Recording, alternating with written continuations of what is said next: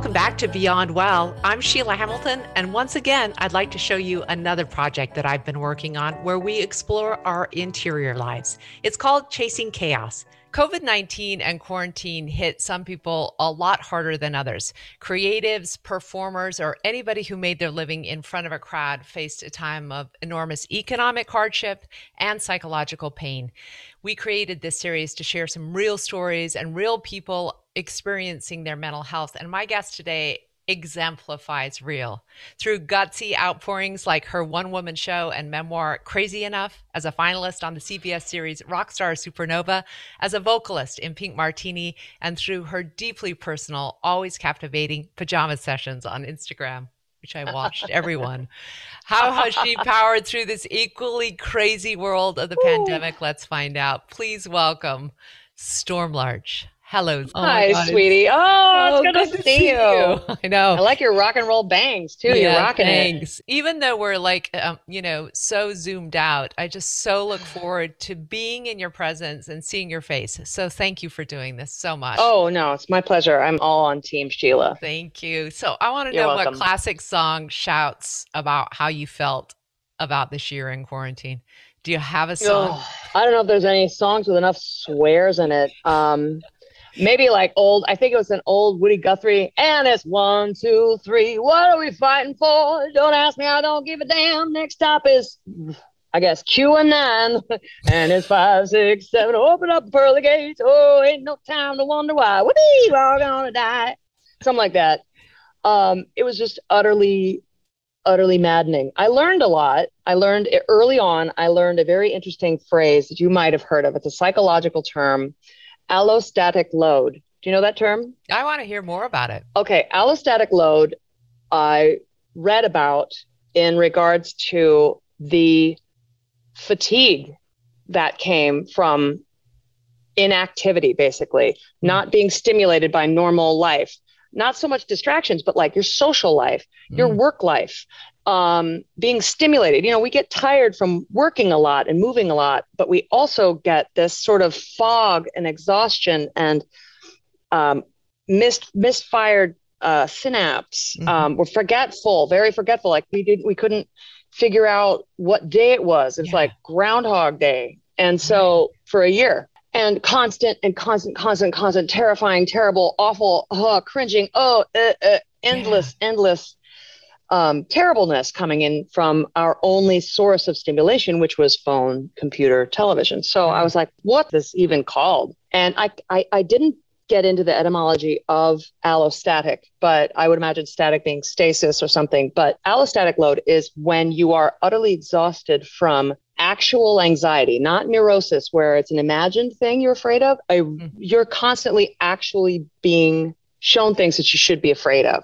And not just your own, ambiently. In that bad news, in that sort of stressful thing that we were all experiencing, when I read that, I was like, oh, that's just more evidence mm-hmm. how connected we are, yeah. how we affect each other, even if we're not around each other and we haven't been around each other, but yet we are still collectively feeding and drawing from the common energy.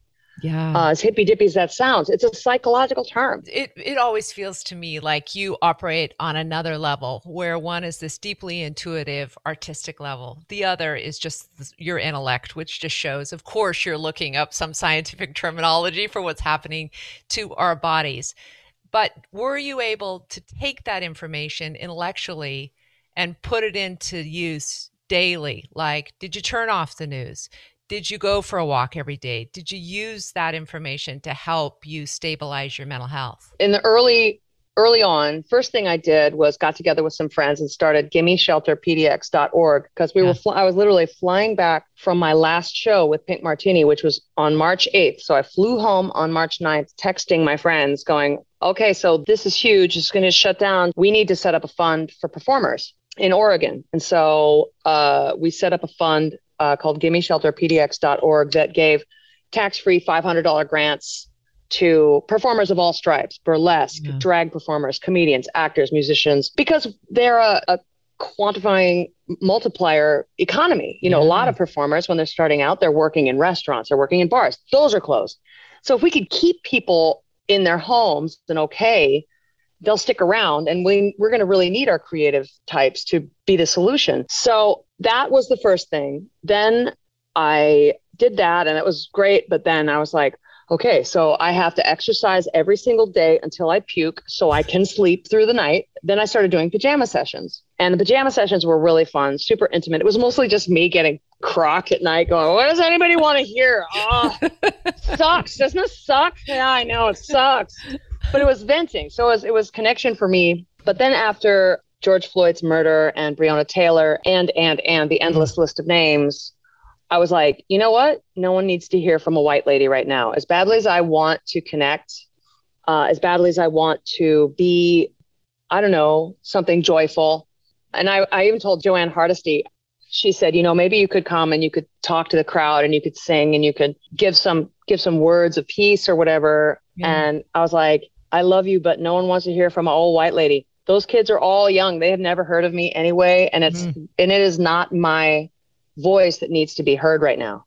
Hmm. And so I just kind of shut down and I went I drove cross country to go help my best friend bury her dad and fin- finalize his affairs. He died of COVID. Hmm. Um, and so I was back east for a couple of months. Yeah, I just kind of shut down and I didn't I wasn't very creative. I talked to a bunch of my creative friends. I'm like, "Are you writing anything right now?" Yeah. They're like, "No, I'm yeah. not feeling it." Because performers in particular, we're, we're externally motivated. We need deadlines. We need an audience. We need, mm-hmm. what are we going to do for this show tomorrow? You know, we have practice. And, and I was like, oh my God, I'm, I'm not doing anything. And it was very, it was existential. It was kind of like, okay, well, what am I? You know, people say, oh, you're not your job. But yeah, yeah, I am. Yeah. I am uh-huh. my job. Yeah. I am the job, the boss, the product, yeah, the hooker, the ping pong ball trick and so I'm I'm all of it, and uh, and it's all very personal to me because it's it's important. I don't you know you know me. I don't take myself seriously, but I take my job very seriously. And man, when when you can't do it, it's very existential. You're like, well, what am I? How? What is? Where is my value? It's very easy to to lean into the comfort of applause, mm-hmm. travel, people excited to meet you and and all of the trappings that come with all the grueling work of being a touring musician but without those markers and i mean income also let's talk about being broke without those markers you're like what am i even doing but it also just kind of really reaffirmed that i want to lift people up and i want to make people feel better because i you know I encounter people from abusive, scary childhoods like my own, growing up with a mentally ill parent. I mean, when I did Crazy Enough and when I wrote that play and I wrote the book, so many people, so many people were just like, oh my God, that was my mom, that was my sister, that was me, that was my dad. Oh my God, I can't believe. And I feel so much better knowing that you got through. And so there are some people, uh, you know, I'm sure, who come through situations like that or abusive homes trauma, some kind of trauma from their childhood, and they become like, love isn't real, and I'm going to get mine, and no one's getting close to me, and I know there's bad things around the corner. Yeah. And I went the other way. I went the way of the Labrador, and just like, someone's got a cookie. Come on, you know. I know someone's got a cookie. Hey, I here. I'll, you touch my butt. Oh, yeah, let's go outside. Woo! I mean, it's exhausting and it's a hard thing to keep up.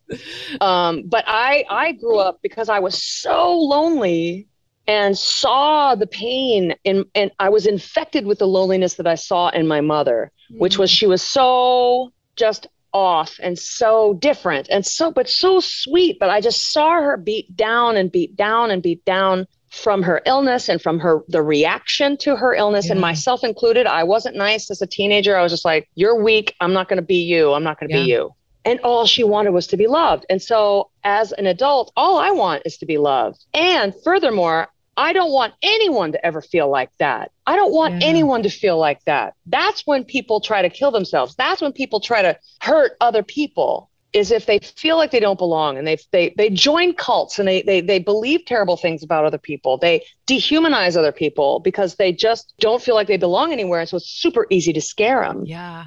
Storm, I was wondering with all that time alone, and I know um, I think so many people, if you didn't have your existential crisis during this, maybe you missed an opportunity for a little reflection, is what I think. Mm.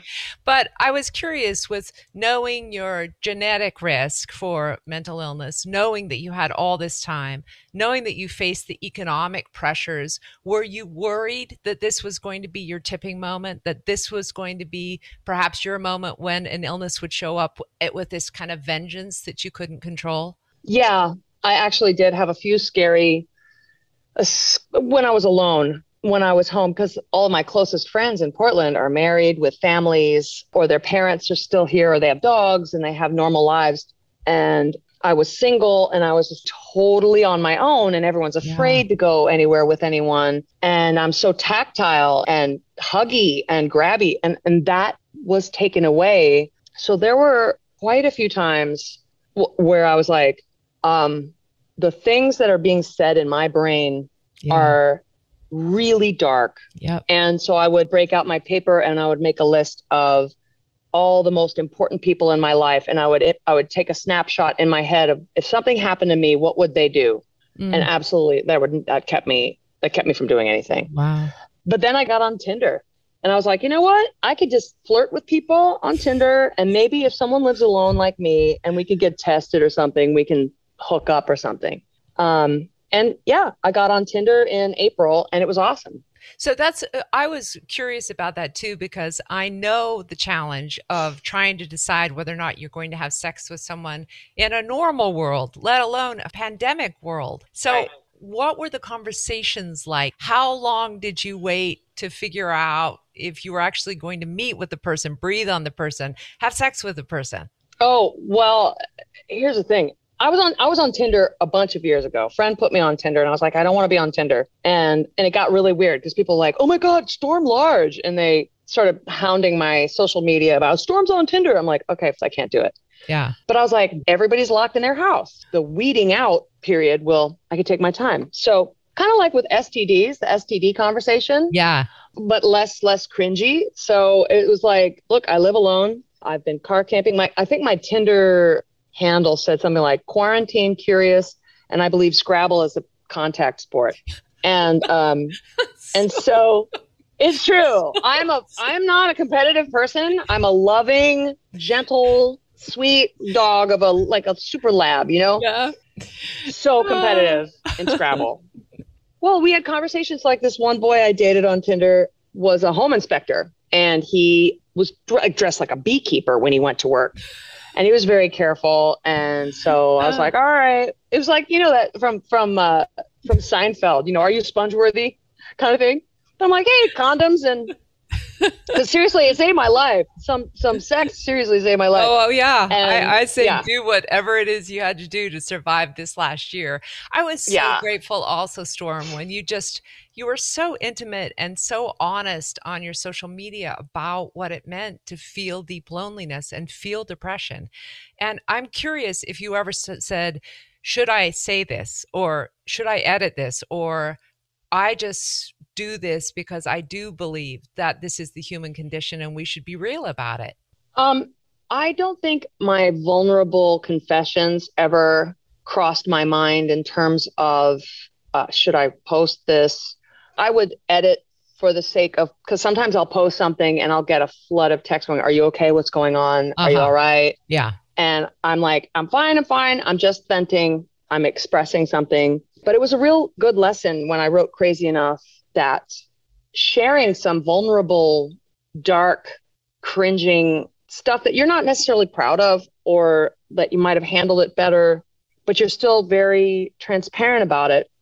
It was so it collected so many people around hmm. that had a similar experience but did not have a platform to discuss it didn't have the not the courage but just like didn't see like when i was asked to do the show i was like what's the point they just want to see my boobs and hear me talk about dong don't they and everyone's like no no talk about your mom i'm like oh no oh that's a terrible uh. idea my, that's a sad story nobody wants to hear that sad story mm.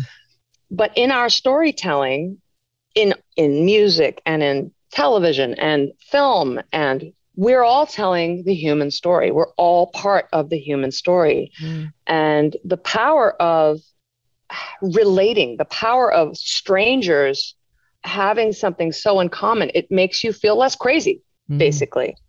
You know, I was like, I'm the only person who feels like this. When I was a kid, I'm like, I'm the only person who feels like this. And I feel so much. I feel so much. I shouldn't even be alive. I'm too sensitive.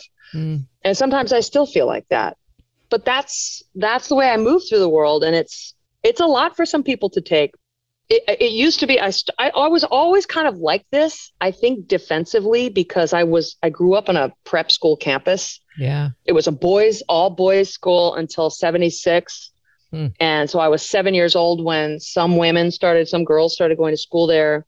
And so I just learned how to fight. I knew how to nut punch somebody when I was four, learned how to be tough. And then I I started to get an idea of the nastiness of gossip. God oh, bless oh, the fact that you right. and I were not little kids oh, during oh, the internet. Oh my God.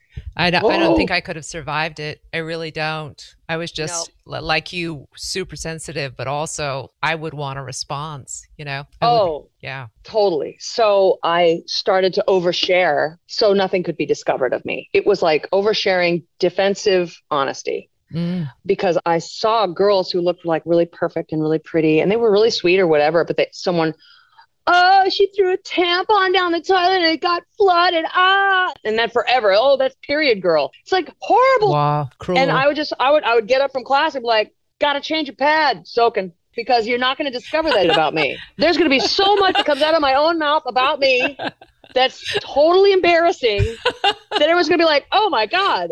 Ugh. And they're to, it's, it's to be like just a barrage of awful and so nothing could be discovered. Amazing strategy. It's just like I got there first. You want it? Check out the memoir. Yeah. Okay, what about these songs? My history is out there for y'all. That's y'all. right. yeah, you can't. awesome. nothing. Nothing has more power than a secret. Yeah. Than a than a than a secret because there's so much shame around secrets. Yep. And it's just like own it, man. You're a human being. You know, and I grew up in the Episcopalian it's kind of like Catholic, only they're like, you're probably going to touch yourself. It's not that big a deal. Um, so that's so awesome. It's I, true. I want to ask you about. I know for me, um, Jesus, I could not wait until three o'clock when I could open the wine. I could not like. I mean, it was it was a coping mechanism. I knew it. I just said, look, I have this one thing that I do, and I'm curious how you view your coping mechanisms that um, we well, all relied on. Oh yeah, I am definitely uh, my my addiction tooth definitely was sweetened up for sure. and a lot of people were like, you know what? It's COVID. Just just give yourself a break. I'm like, no, I think I'm going to give my liver a break. So I did. Um, the thing that helped me the most was the fact that the bulk of the lockdown was in the summer. Yeah. So I could go, I could go camping, exercise. I could go exercise, yeah. and I yeah. could limit my intake. But absolutely, I drank way more. Yeah. And one thing I've been, um, oh, and I started like having a cigarette every once in a while, and I was like, whatever. so, so people see me, like, what are you doing? I'm like, I'm sorry. It's just my lungs. It's yeah. just whatever. It's just my moneymaker. It's like a ballet dancer who has a habit of smashing her foot with a brick. Yeah. Whatever. But yeah, I I definitely drank more and that became a habit. But I would like go away and stop for a week and just like yeah. watch my hand. I'm like, am I shaking? Am I having DTs? But I never got that bad. And I I'm anemic, so I have to get blood work all the time. And I was like, you check my liver? And they're like, You're fine. I'm like, rad. But what I learned was also, and I've been telling people this, reminding people of this.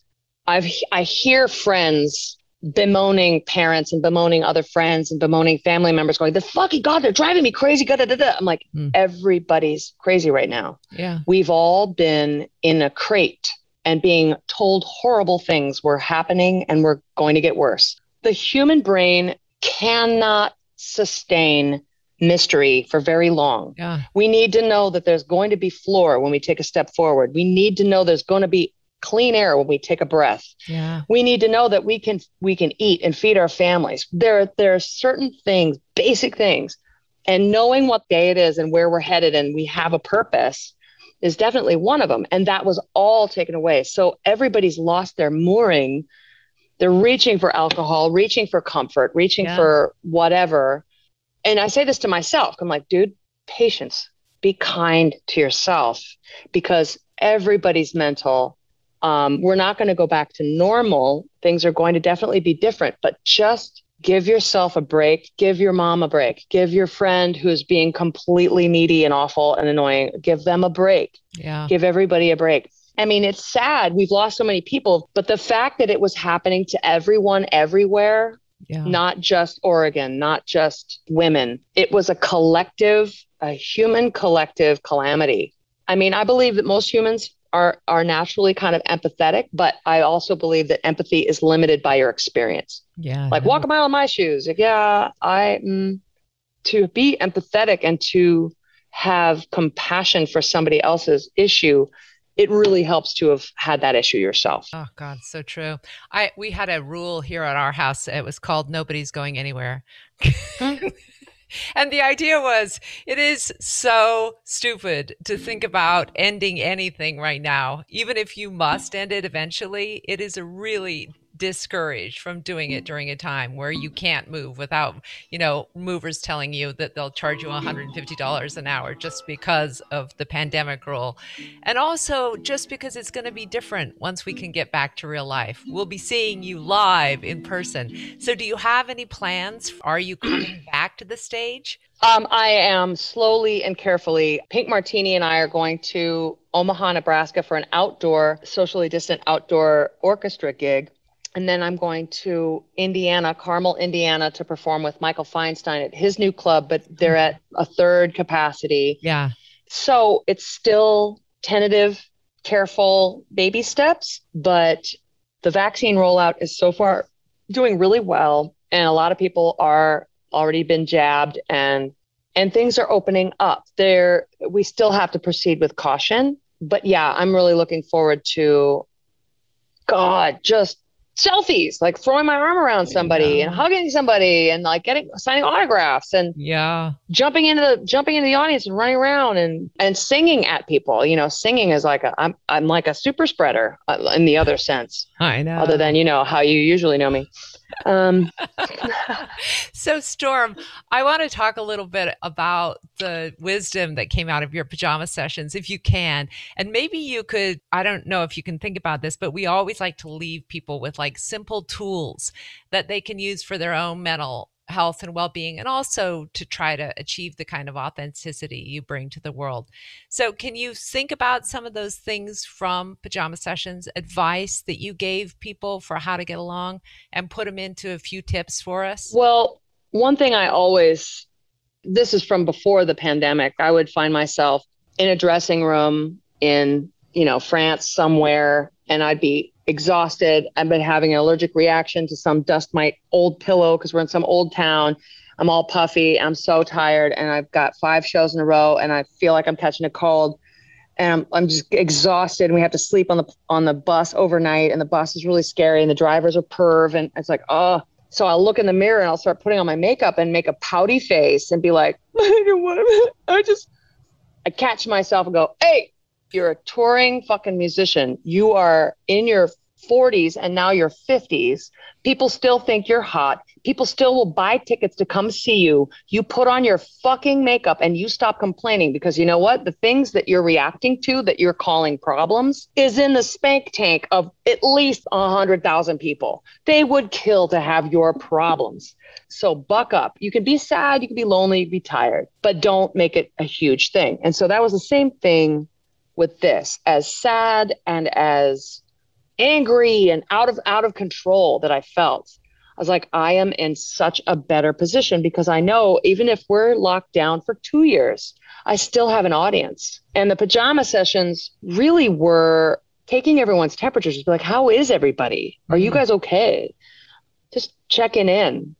So I would just say, I mean, this is really old advice from old like self-help books and stuff but when you are tearing at your self mentally, which is I am great. My inner critic is a asshole, tearing me apart. What did you do today? Oh, you drank. Oh, good for you. Oh, did you have a cigarette? Good for you, dipshit. Uh uh uh uh uh. You haven't written anything. You're old. You're da da da da. I would just say when you start to go down those spirals, imagine that person talking to someone you love more than anything. Mm. And what would you mm. say? Mm. It's like, oh no, no, no, no, no. Oh, yeah. You don't talk to my don't talk to my girl like that. Yeah. And be your girl. Be mm. your best friend. Be your daughter. Be your mother. Be your grandmother.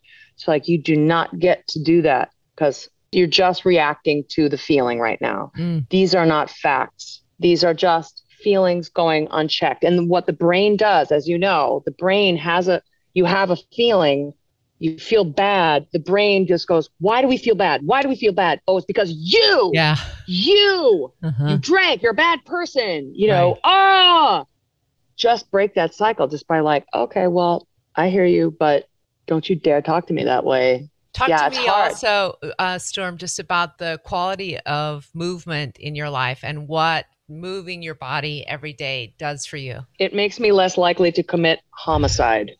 I, I have this saying, I sweat so I don't kill. Seriously, because I'm like a pony. I have to work out. I have to move my body. I have to like, even if I'm in pain, I'm like, I don't care, walk it off. I have to do something physical or I get gummed up and all my energy gets caught up and I'm not hungry and I don't I don't want to do anything. And then it lends itself to another cycle of just ennui and yeah. lethargy and and then it's a self-fulfilling kind of thing like oh you're yeah. a piece of shit you're lazy and you're no no no no no no i i get outside at any opportunity rain rain or shine yeah. walk just a walk i want to read one of your incredible statements that you made in one of your pajama sessions. You said we're all up and down. We're angry sad scared and then we're okay. We're seeing glimmers of light and the depths of darkness. We're, we're all experiencing the same things at different times and different levels. It's like grief. And grief is a kind of madness that can't be predicted but there's also a lot of beauty, grace, magic, and miracles that we may not be aware of.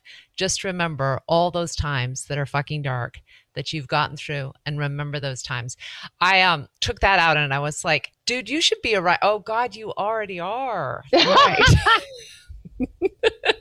you well, already I, I are. I gotta. I, I I need to write another book. I've been working on another book, but uh, we'll see. So yeah. for those who feel hopeless or grieving or feel like there's no light at the end of the tunnel, do you have any other suggestions, Storm? Any thoughts to leave people with? The fact that you feel despair, the fact that you feel hope slipping away, the fact that you feel fear and fear of anything bad happening to you, to loved ones, that is proof and evidence in and of itself that you love this life mm-hmm. and that there is so much more to live for and you care. That's all that means. The fact that you feel so much, it means you care. Mm. And um and that is everything. Like I when I was a kid, I I equated feeling with weakness. Mm. Feeling is powerful. And so when you're feeling really dark or down and whatever, just give great thanks to the fact that you have a heart mm. that feels things. And in a life, there's definitely going to be dark moments that you cannot control nor stop. But luckily, they won't be your fault.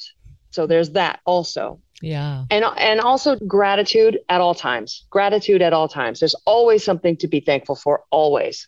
I'm so glad you're doing this, Sheila, because mental illness and mental challenges and emotional challenges are so quickly becoming less and less taboo and more universally accepted and mm. not vilified as uh, we don't talk about that and that makes right. it worse makes it totally worse. So I think I should just do this song because it's to that point.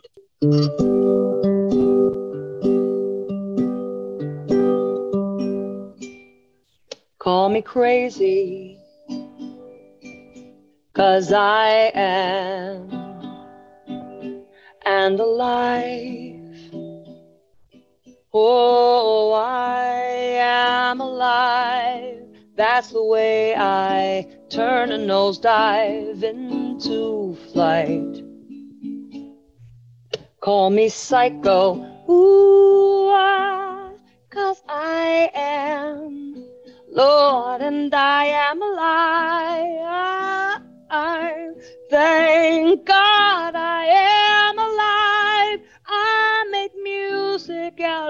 those voices in my mind. And this crazy helps me to see this as funny. Makes me feel rich with no money, honey pie. Then my brain it goes over and over it. God, I know I can't get away shadow.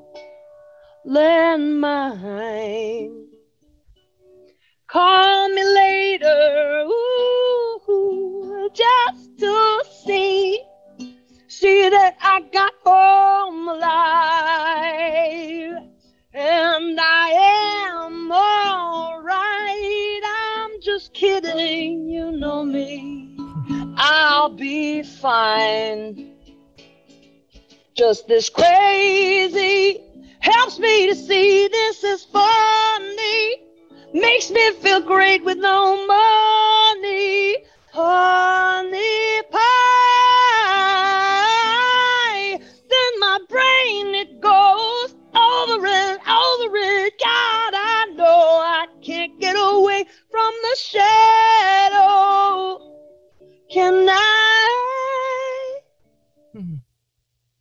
Call me crazy. Ooh, cause I am. Baby, thank God I'm alive.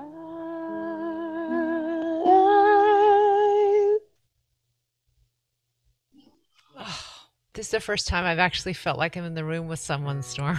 Oh, good. Yeah. Oh, that was I so love beautiful. you too, honey. I, love, you you so much. Ah. Good luck in Los Angeles with the yet to be announced amazing Yes. thing that's happening in your life and all the various ways that you bring Storm to us. I love you so much. Take good I care, love you, Storm. Sheila. Thank you so much and take care, everybody.